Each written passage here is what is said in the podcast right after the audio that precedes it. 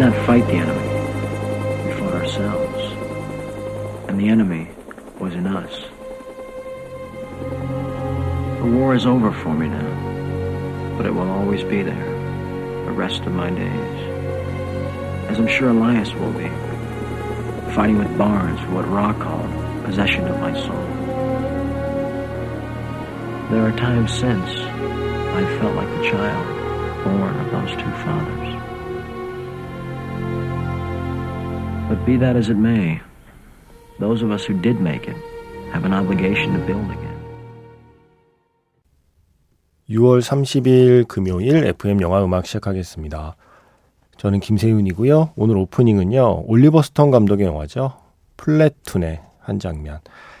엘리아스 있잖아요. 윌리엄 데퍼가 연기한 엘리아스가 그 포스터에 있는 그 포즈로 삶의 마지막 순간을 맞이할 때, 음, 헬리콥터 위에서 그 엘리아스를 바라보는 찰리 신, 바로 그 장면이었습니다.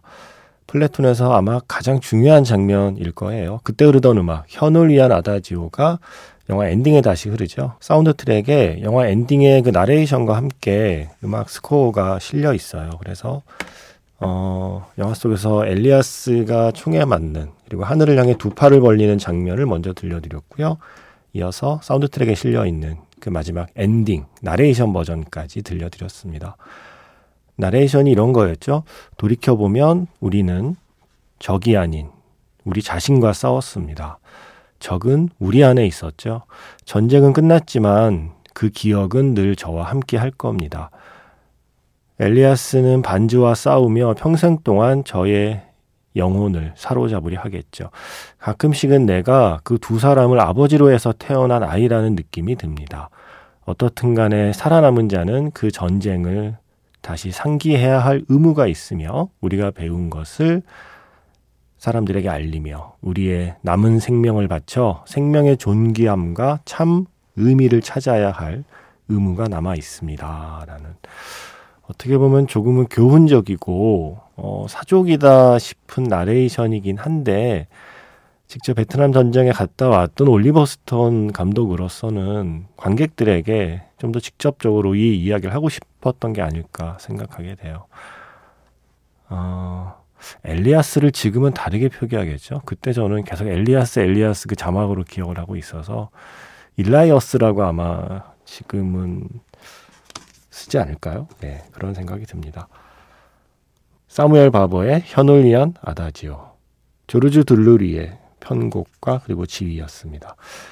제가 어, 엔니오 모리코네의 The Maestro 다큐 이야기하면서 음, 그 미션 있잖아요. 미션이란 영화를 제가 엄마랑 그 예전에 저 중학교 때 서울 시내에 있는 호암아트홀이라는 그 당시에 예술영화관이라고 부를 만한 거기 가서 보았던 추억을 방송에서 얘기했더니 심기환 씨가 비슷한 추억을 나눠주셨어요. 저희 어머니께서도 호아마톨에서 플래톤을 보여주셨는데 아마도 1988년이었던 걸로 전투 장면에서 계속 졸고 계셔서 당시에는 이해가 되지 않고 많이 창피했는데 돌아보니 애 셋 키우느라 얼마나 피곤하셨을까. 그런데도 아이에게 영화를 보여주려고 많이 노력하셨던 점점점 많이 울었습니다. 또 눈물이라고 하셨어요. 어, 저하고 되게 비슷한 경험이네요.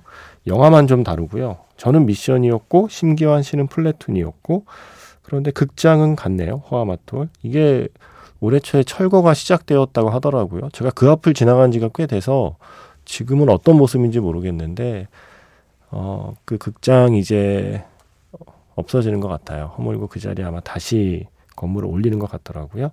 그 호아마톨에서 엄마랑 같이 영화를 보셨고 제 엄마가 그렇게 계속 졸았던 것처럼 신규환 씨의 어머니도 계속 좋으셨고 그런데 그때 몰랐는데 그죠? 그땐 그냥 창피했잖아요. 예.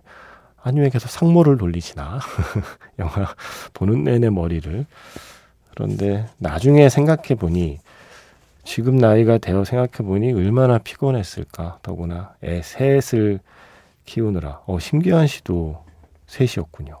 예. 그런데 그 와중에도 그래도 애한테 극장 경험을 시켜주겠다고, 예, 영화 보여주겠다고. 사람들이 좋은 영화라고 하니까 우리 아이에게도 그 영화 한번 보여주고 싶어서 그 피곤하신데, 그리고 바쁜데 애 데리고 거기를 갔었구나라고 생각하면 되게 고마운 거예요. 예. 그리고 그걸 조금 더 일찍 눈치를 챘으면 좋았을 걸이라는 생각을 하게 되면서, 어, 아마 그러면 심기환 씨도 엔니오 The Maestro 다큐 보면 또 기분이 남다를 겁니다. 그 다큐멘터리에 올리버 스톤도 출연을 합니다. 올리버 스톤이 유턴이라는 영화의 음악을 엔니오 모리코네가 했었잖아요. 그래서 Platoon의 감독 올리버 스톤도 엔니오 모리코네에 대한 추억을 이야기하고 있거든요. 음, 그런 영화입니다. 제가 늘 입버릇처럼 이야기하는 좋은 영화는 계속 그 영화 이야기를 하게 만들고 그보다 조금 더 좋은 영화는 결국 내 이야기를 하게 만든다라고 맨날 얘기하고 다녔는데 제가 엔니오 The Maestro 보고는 자꾸 제 이야기를 하게 되네요. 예. 제가 미션을 보았던 극장에서 심기환 씨는 Platoon을 보셨답니다. 네. 나 Platoon 어디서 봤죠? 나 그것도 호암아트홀에서 봤나? 어, 그건 좀 가물가물하네요. 서울극장일 수도 있어요. 예. 그리고 보니 서울극장도 문을 닫았군요. 자, 문자번호 샵 8000번이고요. 짧은 건 50원, 긴 건 100원의 추가 정보 이용료가 붙습니다. 스마트 라디오 미니, 미니 어플은 무료이고요. 카카오톡 채널, FM 영화 음악으로도 사연과 신청곡 남겨주시면 됩니다. 제가 다큐멘터리에서 이 음악은 못 들은 것 같아요. 어, 오늘 다시 보긴 할 텐데, 네. 이 음악을 들은 기억이 안 나서 한번 선곡해 봤습니다. 어, 나올 수도 있습니다. 제가 잘못 기억하는 것일 수도 있는데, 어, 제가 좋아하는 음악이라, 음, 칼리파 부인. 솔직히 영화는 못 봤습니다. 1970년 영화, 라 칼리파라고 하는 영화인데, 어, 영화는 못 봤고요. 음악만 알고 음악만 좋아합니다. 애니어 모리콘의 라 칼리파. 음, 제가 오늘 저녁에 이거 메가토크 진행을 하게 됐어요. 윤종신, 장항준, 절친 컨셉. 이탈리아의 세르지오 레오네와 엔니오 모리코네가 있다면 한국에는 장항준과 윤종신이 있다라고 제가 예, 말을 막 만들어 갖고 예, 두 분을 제가 열심히 섭외를 해봤습니다. 한번 이 두 분을 같이 모아서 이 영화 얘기하면 재밌겠다. 그리고 엔니어 모리코네와 함께 성장하고 그의 영화와 영화 음악을 듣고 자란 세대니까 할 말이 많을 것 같다. 그리고 이분들이 워낙 또 말을 재밌게 잘하시는 분들이니까 어쩌면 엔니어 모리코네가 좀 낯선 세대까지도 그런 관계까지도 좀 재밌고 쉽게 접할 수 있을 것 같다는 생각에 이 바쁘신 두 분 예, 섭외하느라 조금 손가락이 바빴습니다. 그래서 오늘 저녁에 윤장김 토크, 예, 옛날 오장박 같네요. 예, 윤장김 토크를 하게 됐는데 그 토크 전에 아마 극장에서 다시 한번 보게 되지 않을까 싶어요. 아, 좋다. 한 번 더 볼 생각하니 좋네요. 제가 이 라칼리파하고 끼마이하고 이런 음악들 좋아하는데 요것들이 다큐에 안 나온 것 같은 느낌 이 었어요. 예. 오늘 저녁에 다시 확인해 보겠습니다. 제가 그래서 이 처음에 다큐멘터리 보고 온 직후에 어쩌다 보니 한 시간 동안 애니어 모리콘의 음악만 튼 적이 있잖아요. 지난주에. 그랬더니 이슬 씨께서 입시 강사 일을 하면서 낮밤이 바뀐 생활을 한 지 오래인데 좋은 점 하나는 매일 FM 영화 음악을 실시간으로 듣는 것이랍니다. 비 오는 밤 엔니오 모리콘의 음악 감사히 듣습니다. 라고 하셨어요. 그날 비가 왔거든요. 아, 비 덕분에 음악이 더 좋게 들렸을 겁니다. 그리고 감동이네요. 누군가의 하루에, 누군가의 하루에 좋은 점 하나가 될 수 있다는 게 이게 얼마나 큰 영광입니까? FM 영화 음악 이 한 시간이 이슬 씨의 그 하루, 낮밤이 바뀌어서 조금 피곤한 그 하루에 그래도 좋은 한 시간이 된다는 뜻이니까, 어, 뿌듯합니다. 고맙습니다. 그리고 최윤정 씨도 엔니오 모리콘의 다큐멘터리 엔니오 더 마에스트로 이야기에 너무 신나신 작가님 때문에 사연을 보내봅니다. 올해 전주영화제 가서 본 유일한 영화였어요. 너무너무 좋은 다큐, 뭉클하기까지. 저는 아카데미 공로상 받는 장면에서 눈물샘 터졌다는 엔니오 모리꼬네를 더 잘 알게 되어서 그것만 해도 굿입니다. 라고 하셨습니다. 그죠. 우리 모두 공로상 받을 때, 아이고, 엔니오 모리꼬네 그래도 아카데미상 하나 받는구나, 라는 마음이었는데, 그리고 한 10년쯤 뒤에 현역으로 음악상을 받을 줄 누가 알았겠습니까? 그 이야기도 다큐에 담겨 있습니다. 타란티노 감독이 또 열심히 또 수다를 떱니다. 그런가 하면 이영경 씨는 음, 그날 엔니오 모리코네 음악 틀던 날이요. 작가님, 저는 오늘 사실 영혼의 단짝을 잃었습니다. 흔히들 soulmate라고 하죠. 그래서인가 더 마음이 뭉클해지는 것 같아요. 작가님이 빨리 털고 일어나라고 힘내라고 이렇게 선곡해 주신 건 아닐까? 혼자만의 설정을 조심스럽게 해봅니다. 많이 위로받고 가는 오늘입니다. 고맙습니다. 라고 하셨거든요. 아유, 이거는 저한테 고마운 게 아니라 애니어 모리콘의 우리 할아버지한테 고마워하시면 됩니다. 이영경 씨의 텅빈 마음을 그날 채워준 건 애니어 모리콘입니다. 어, 언제나 충만한 느낌이 좀 들잖아요. 뭔가 허할 때, 예, 마음이 좀 허할 때 애니어 모리콘의 음악이 그 빈자리를 꽉 채워주는 뭔가 그런 좀 충만감을 주는 음악을 만드신 분이라 애니어 모리콘의 덕분에 그래도 이현경 씨께 조금이나마 위로가 되는 시간이었나 봐요. 이현경 씨도 고맙고 예, 애니어 모리콘의 할아버지한테도 또 새삼 고맙습니다. 어, 3724 쓰시는 분 음, 신청곡 준비했어요. 막문위의 Close to You 신청합니다. 영화는 못 봤지만 오래도록 조, 오래도록 좋아하던 노래예요라고 하셨거든요. 어, 이게 무슨 영화에 쓰였나 찾아보니까 Virtual Weapon. 저도 영화는 못 봤어요. 그런데 포스터는 기억나요. 송승헌 씨 얼굴이 제일 크게 박혀 있던 포스터. 그런데 영화 본 사람들 얘기로는 송승헌 씨가 제일 큰 비중의 주인공은 아니었다고 했던 것 같은데 한국에서는 송승헌 씨를 앞세워서 마케팅을 했던 영화로 기억하거든요. Virtual Weapon이라는 홍콩 영화. 서기, 조미, 막문위 그리고 송승헌 씨가 함께 출연했었던 그 영화에 막문위 씨의 이 노래가 쓰였군요. 카펜터스의 Close to You를 막문위의 버전으로 듣겠습니다. 3724번 쓰시는 분의 신청곡입니다.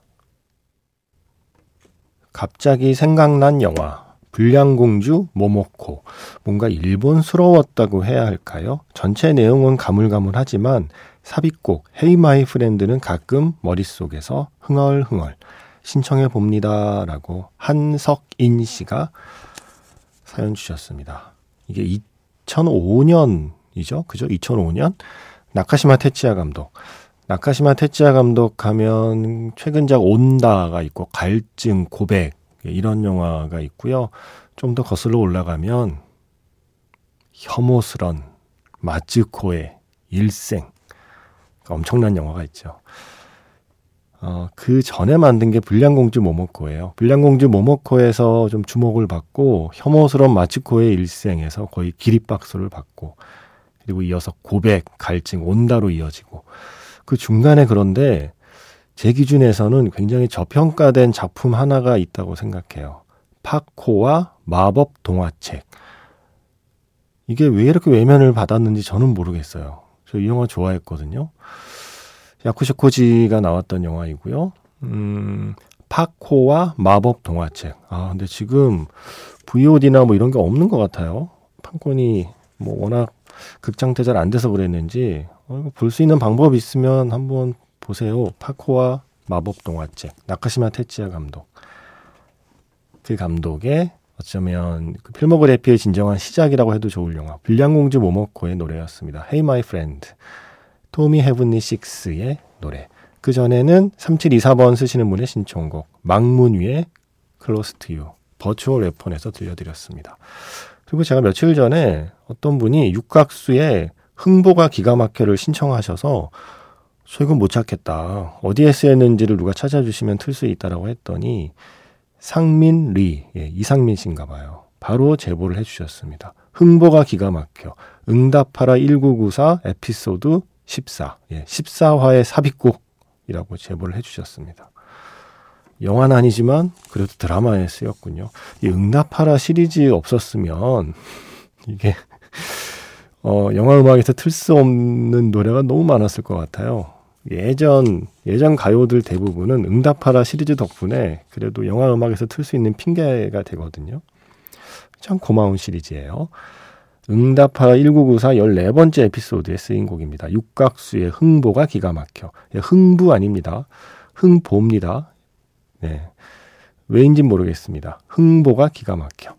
그리고 음, 이것까지 한번 들어볼까요?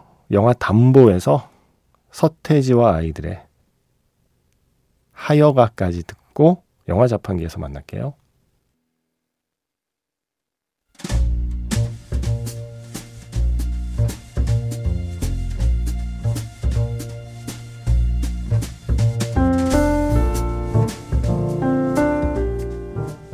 다시 꺼내보는 그 장면, 영화 자판기.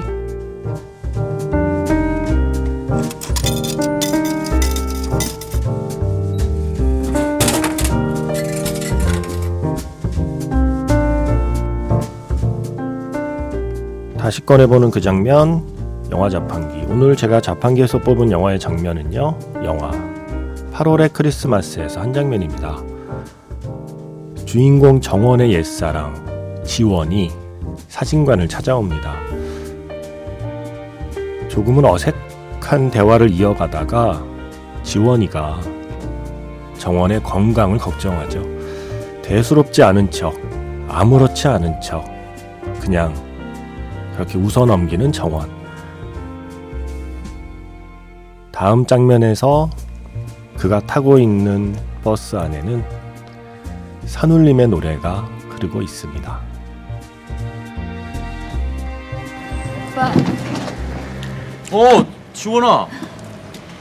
청소해? 어, 나 유, 유차.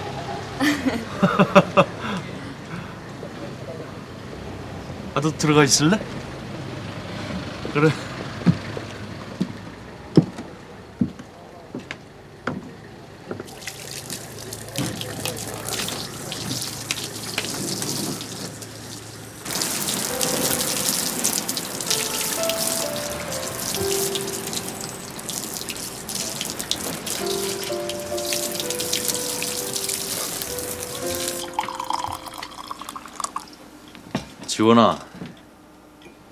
너 생각나니? 내 국민학교 때 네 일기 보고 날씨 베낀 거?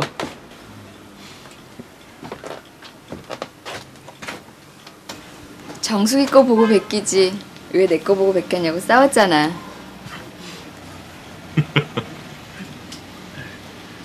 오빤 이 동네에서 20년이 넘게 지냈는데 지겹지도 않아? 모르겠어. 왜 아직 결혼 안 했어? 너 기다리느라고.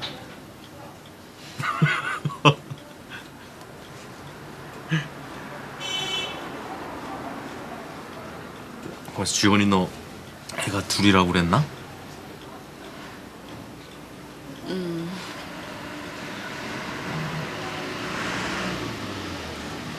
여기 다시 오게 될 줄은 몰랐는데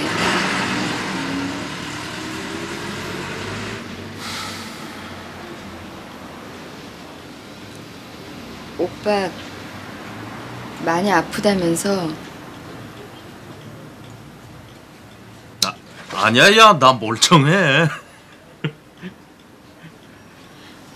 심각해? 멀쩡해.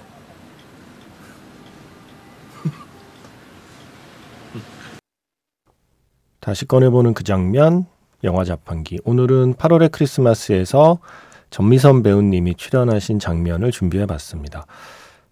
어, 영화 속에서 지원이로 나오죠.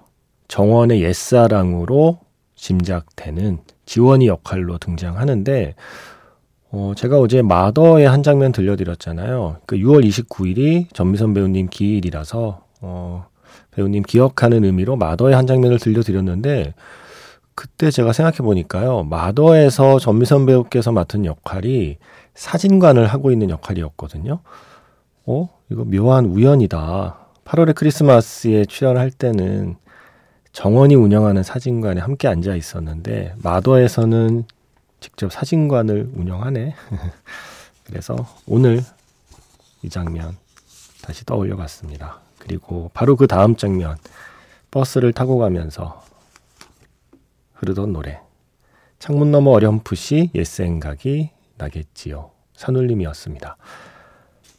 어, 이준호 씨께서 여기는 미국 콜로라도인데요. 곧 점심시간인데 한국의 새벽 분위기를 느낄 수 있어 정말 좋네요. 냉정과 열정 사이에 나오는 음악 아무거나 부탁드려도 될까요? 하셨는데 또 얼마 뒤에 소진희 씨께서 마침 같은 영화에 와르 코인시던스 스코어를 신청해 주셨거든요. 이곡 준비했고요. 곡이 좀 짧아요. 그래서 그 곡 뒤에 어, 오늘 마지막 곡 한 곡 더 이어보겠습니다. 영화 레옹에서 스팅의 Shape of My Heart 이게 들은 지가 좀 됐더라고요. 예. 그리고 괜히 듣고 싶더라고요. 그래서 스팅의 노래로 오늘 마무리하겠습니다. 그 전에는 냉정과 열정 사이의 스코어 What a Coincidence 먼저 들려드릴게요. 지금까지 FM 영화 음악 저는 김세윤이었습니다.